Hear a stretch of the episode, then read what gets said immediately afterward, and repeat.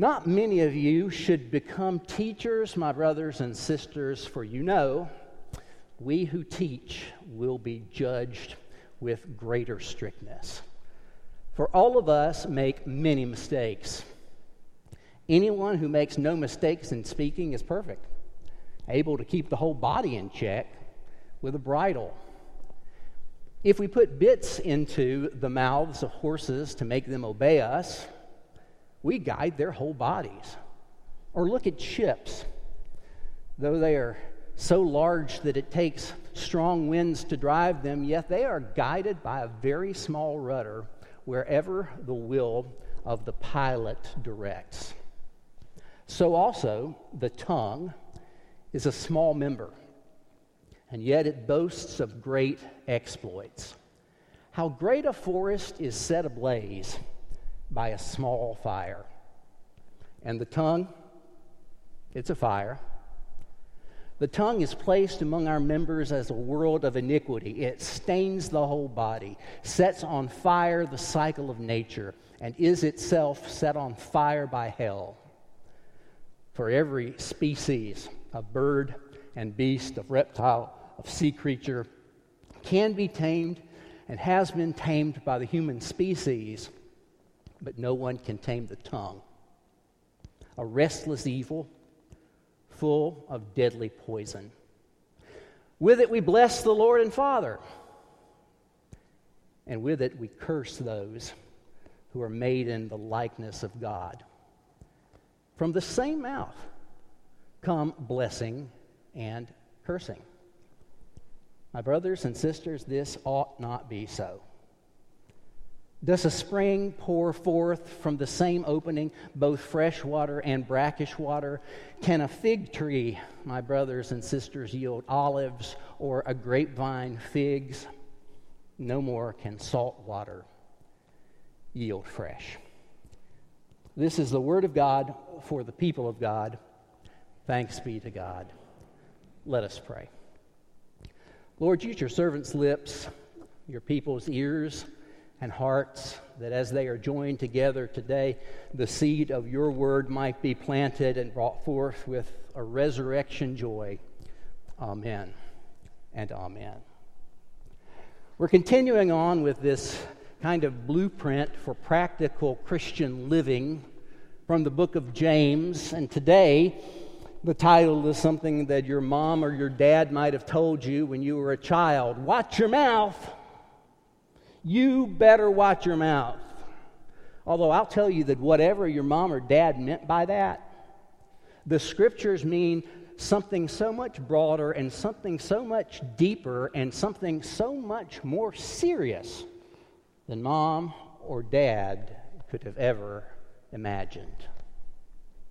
When the Bible says, watch your mouth, it's encouraging us to be a people whose whose very expression of ourselves is filled with godliness. This chapter is a warning. It's a warning, particularly for those who want to mature in the Christian faith. It's a warning, particularly for those who seek out some kind of authority, for those who want to be teachers or leaders. Not many of you James says, should become teachers, my brothers and sisters, for you know that we who teach will be judged with a greater strictness. Because we're always blabbing on, those of us who teach. We're always saying things and let me tell you, after, after all of the time that I have spent as a pastor, words have such immense power that sometimes 70 years after the fact, a man or a woman can tell you exactly what their father said in a particular place at a particular time. They may not be able to remember the date, but the phrase and the setting is etched, etched in their minds a teacher, a coach, somebody who is loved and respected. Those whose words matter. Now, who is it whose words matter? Well, uh, the, the, the term that is used here for teachers is, is used in many different ways. It's primarily used in James as a teacher in the local congregation, but it also refers to those who are overseeing the young. It refers to Christians who are working with others. In one place, Paul says, I wish that all of you would become teachers. It's the title that Jesus has. Jesus is known as teacher, a title of respect as he oversees the Christian movement as it's beginning to, to, to come into fruition. Teacher is also used of those who have a particular awareness of the intricacies of the biblical text. Masters of text, masters of theology, masters of, of those who, who study. And there used to be a pen test that some rabbis would take, whereas they would study. They would study for so long that the book would be closed, and someone would take a pen and place the pen down through the cover and down into the book. And the rabbis knew the scripture so well that they could tell through which word on every page that pen had pierced. It's used of an official in the local churches Sunday school teacher, youth leader, children's leader. In a general sense, those who are teachers are those who have some kind of authority in the church to pass along faith to others someone who has a kind of authority in church to pass along faith to others.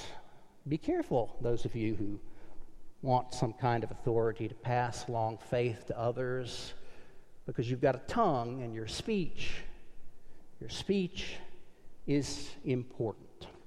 Now, I'm going to use a lot of scripture this morning because I want to show you that this doesn't just come from James. This concern with what we say and how we speak this is not just a concern of James. It's found in the law, it's found in the prophets, it's found in the Psalms and Proverbs, it's found in the Gospels, it's found in the epistles. What we say matters.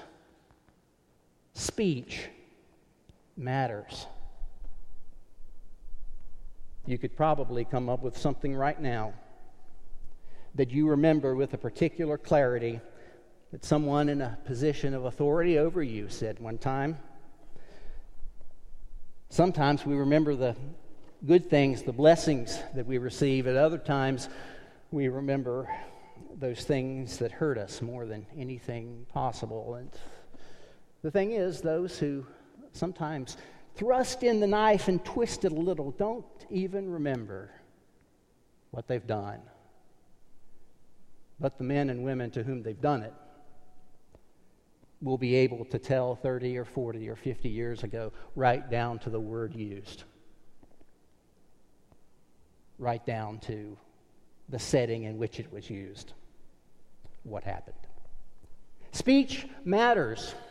Small things like the tongue have this enormous power, just like the bridle has the power to move a horse.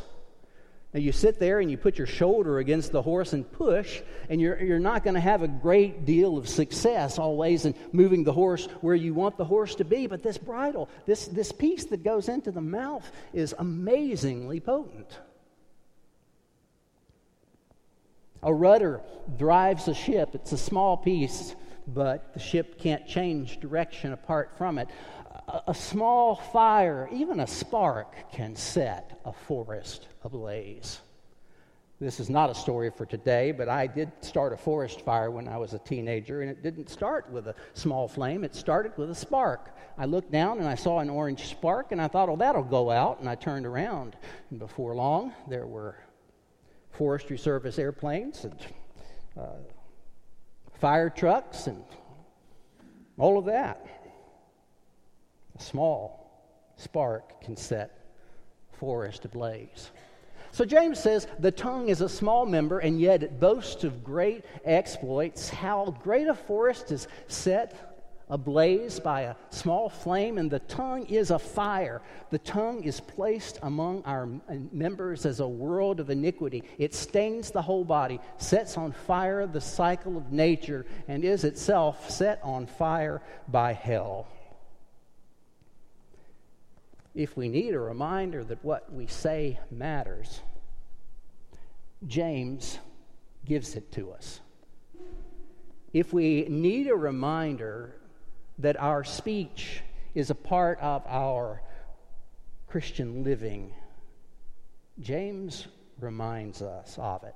Now, uh, we're going to look here at, at a non exhaustive list. You could go even further, but I would maintain that these are the kinds of speech that more often than not the Bible addresses, and the Bible addresses them in far more detail than I will this morning. But uh, I want us to pay attention to the kinds of speech that are problematic. And the first of those is speech made in anger. In the last 10 years, I can think of five times that I have absolutely spoken as a result of nothing but anger. And in the last 10 years, of those five times that, that I have spoken in anger, I can't think of a one of those that I am proud of.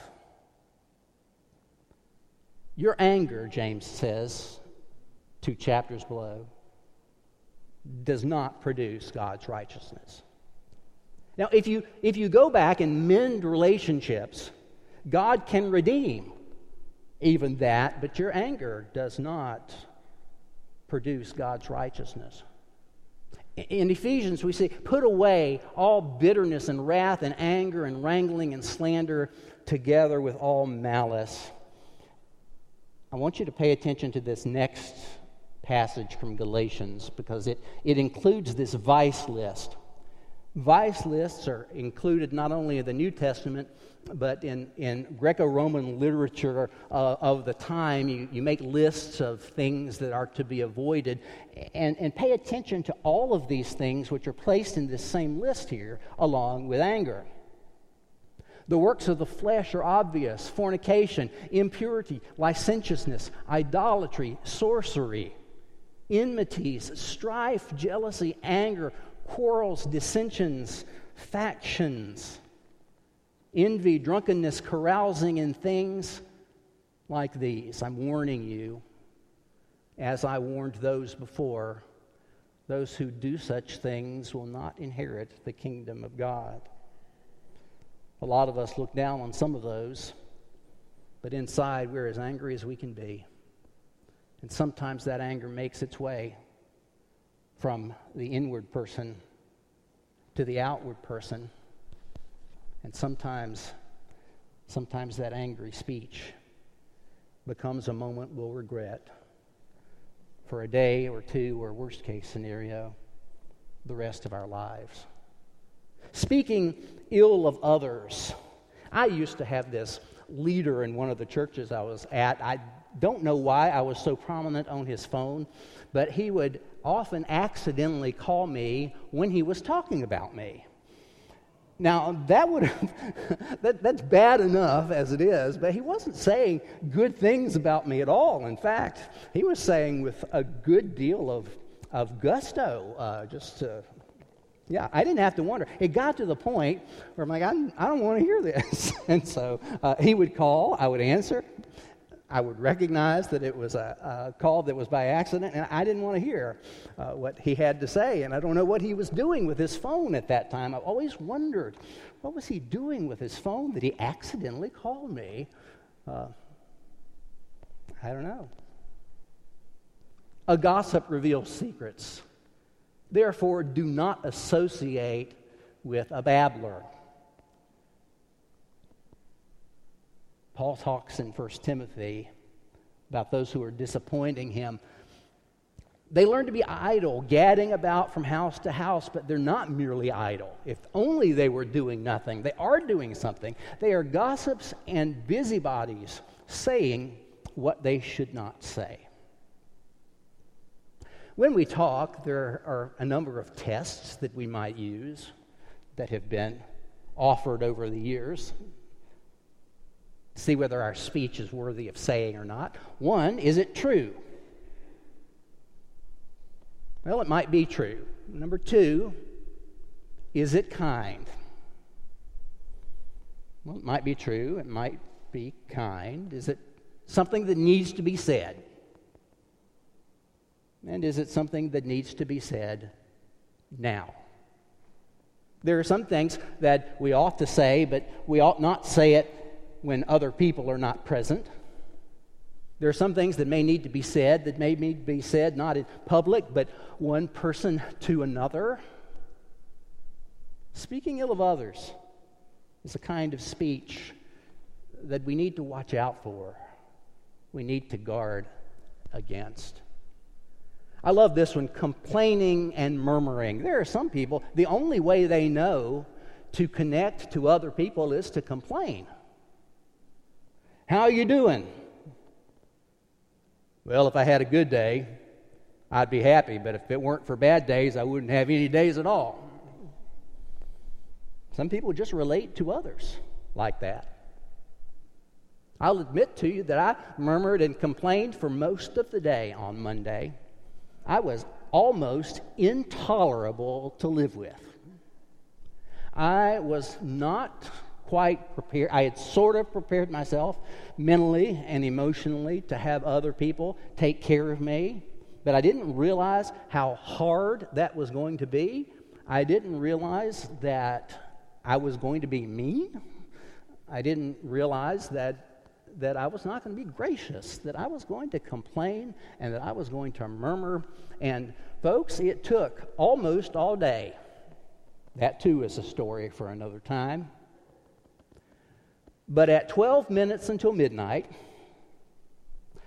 God shook me. And at 12 minutes until midnight, God changed my attitude, and I went from being intolerable to being uh, somewhat tolerable and sometimes a little fun to be around. But the Bible tells us to do all things without murmuring and arguing. And this comes from the Old Testament, you know, where, where God is doing the best that He can to move people from slavery to freedom from being counted as nothing in the eyes of the world to, to being a light to the world. And they began to murmur and complain. And the New Testament talked about that. I'll finish this up. Do all things without murmuring and arguing, so that you may be blameless and innocent, children of God, without blemish in the midst of a crooked and perverse generation in which you will shine like stars in the world. 1 Corinthians reminds Christians not to complain as some of their Israelite brethren had done, who were destroyed by the destroyer. One category of speech that the Bible talks about a lot is speaking in judgment.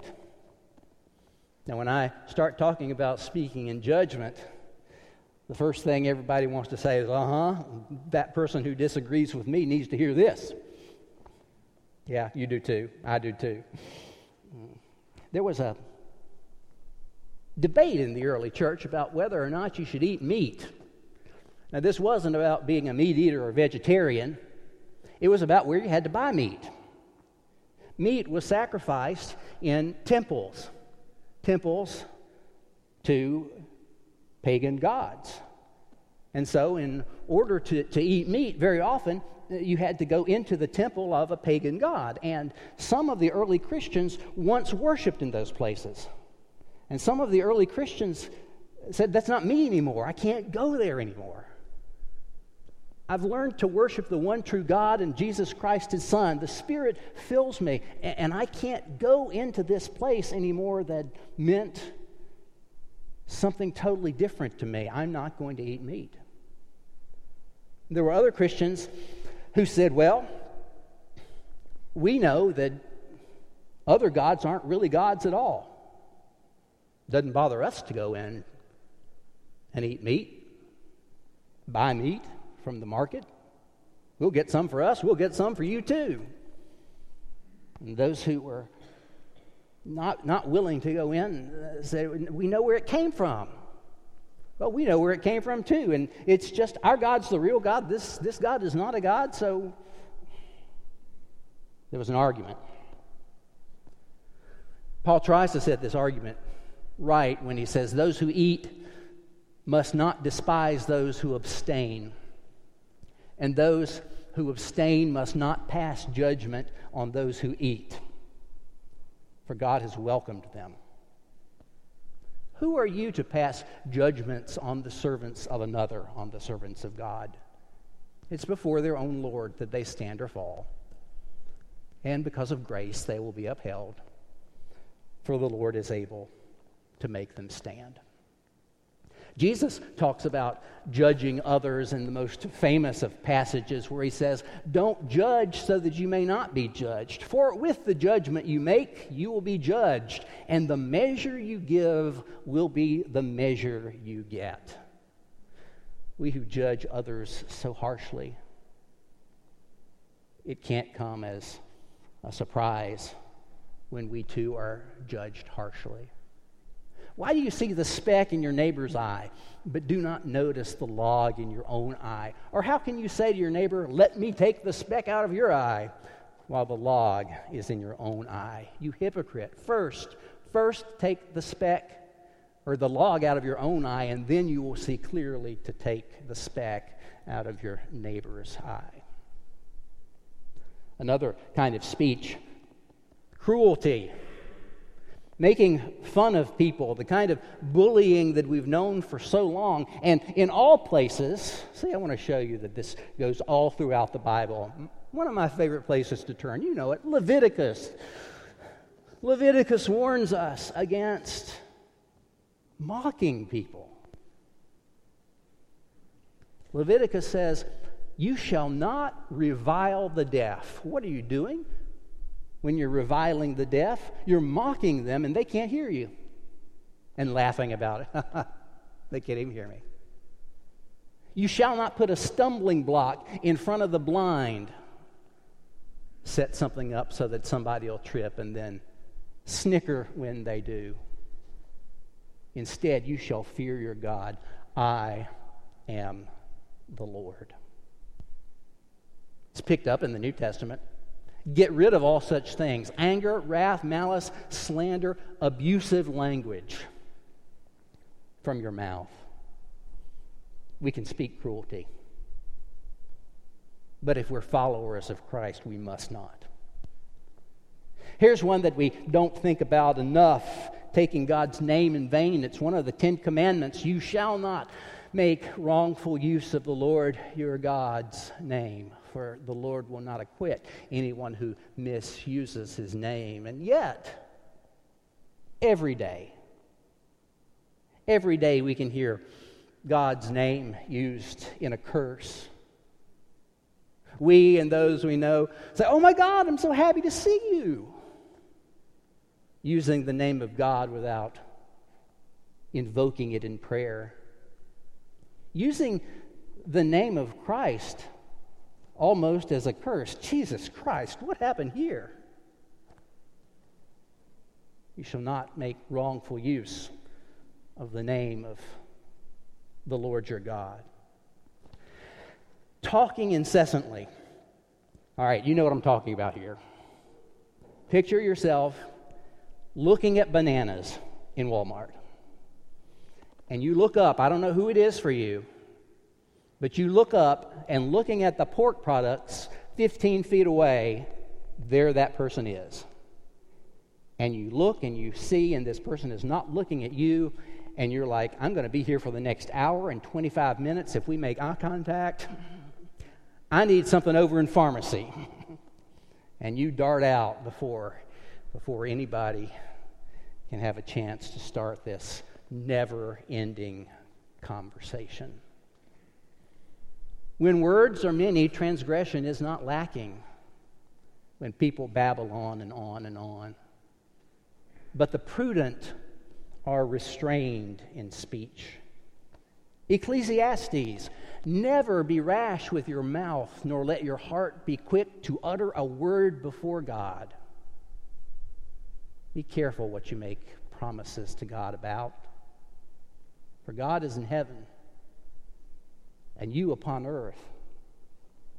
Therefore, let your words be few. And finally, a category of speech we don't often think about is, is flattery, but the biblical writers felt that flattery was destructive to the soul.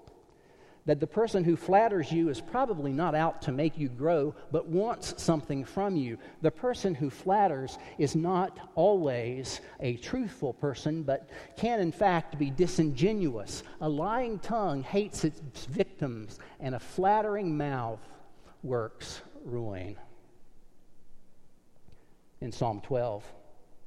The writer prays to be delivered from those who offer meaningless praise.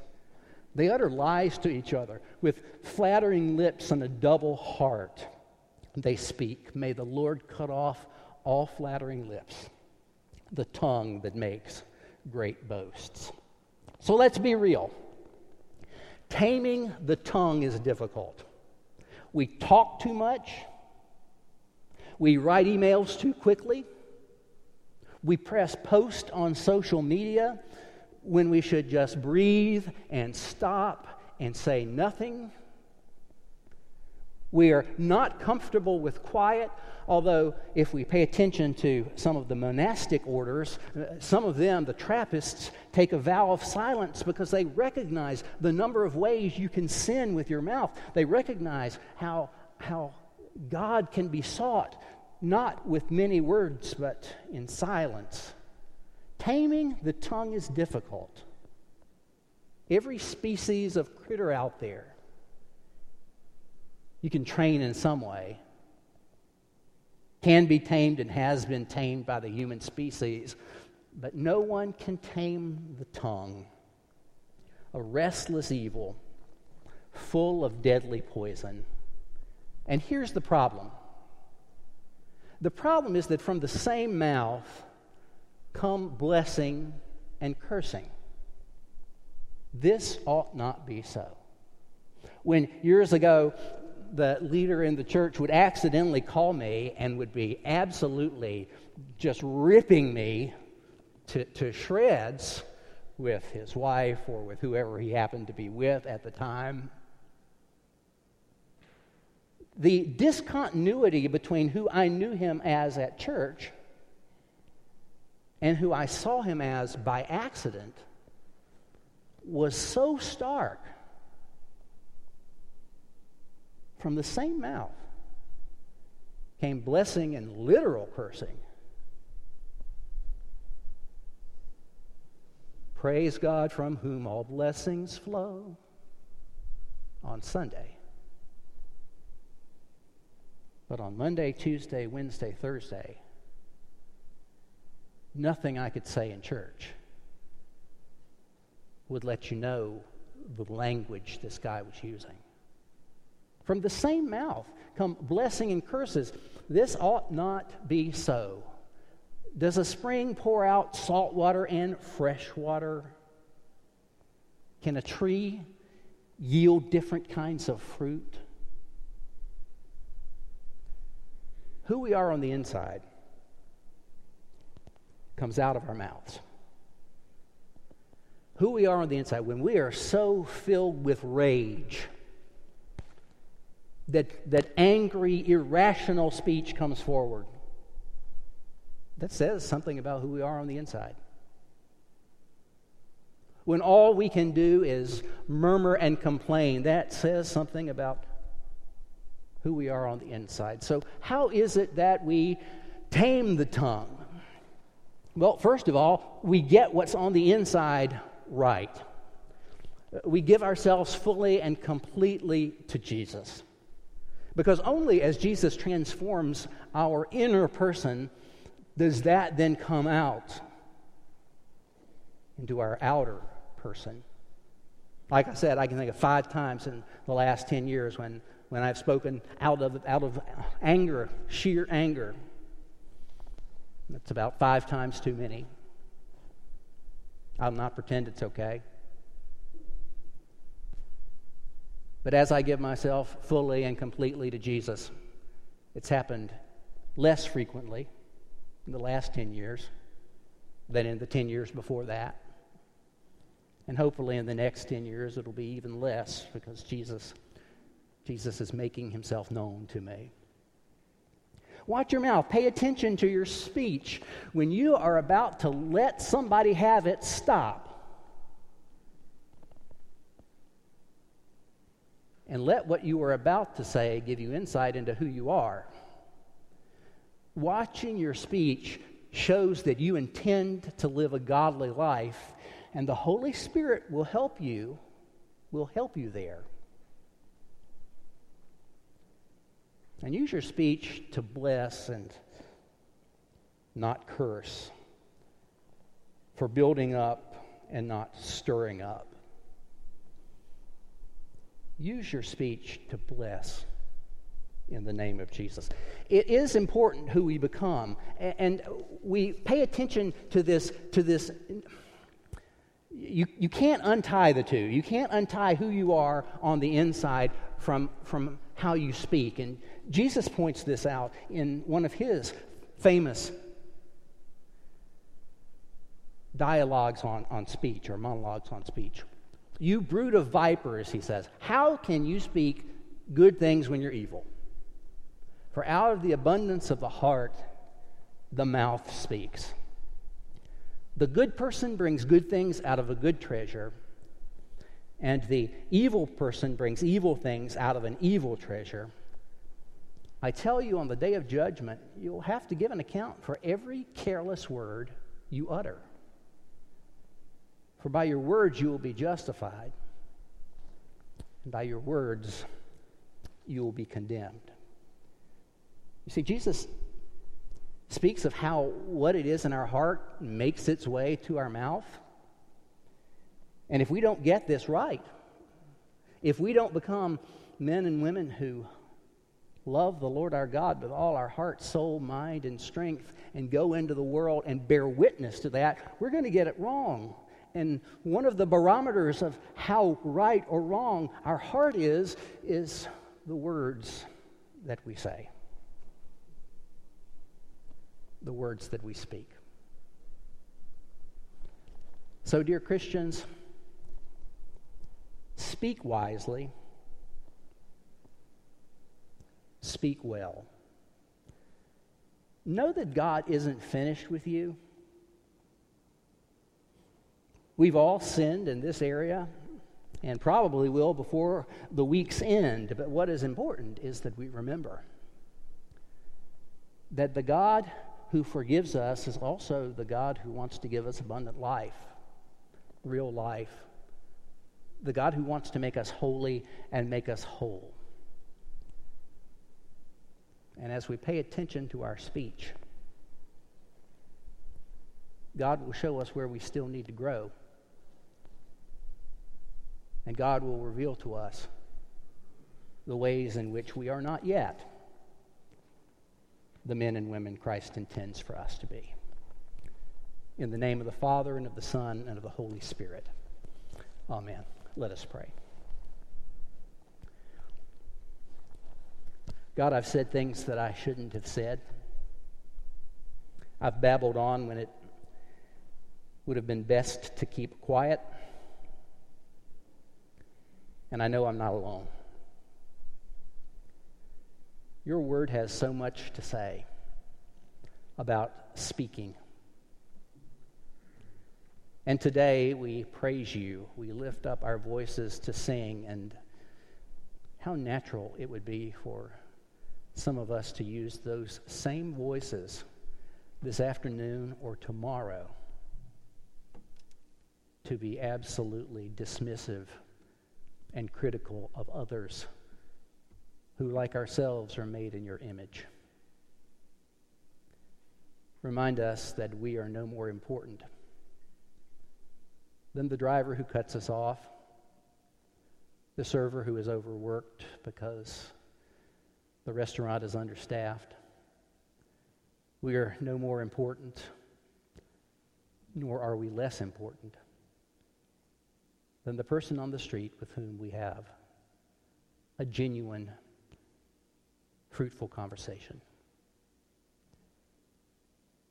Oh, be careful, little lips, what you speak. For the Father up above, He is looking down in love.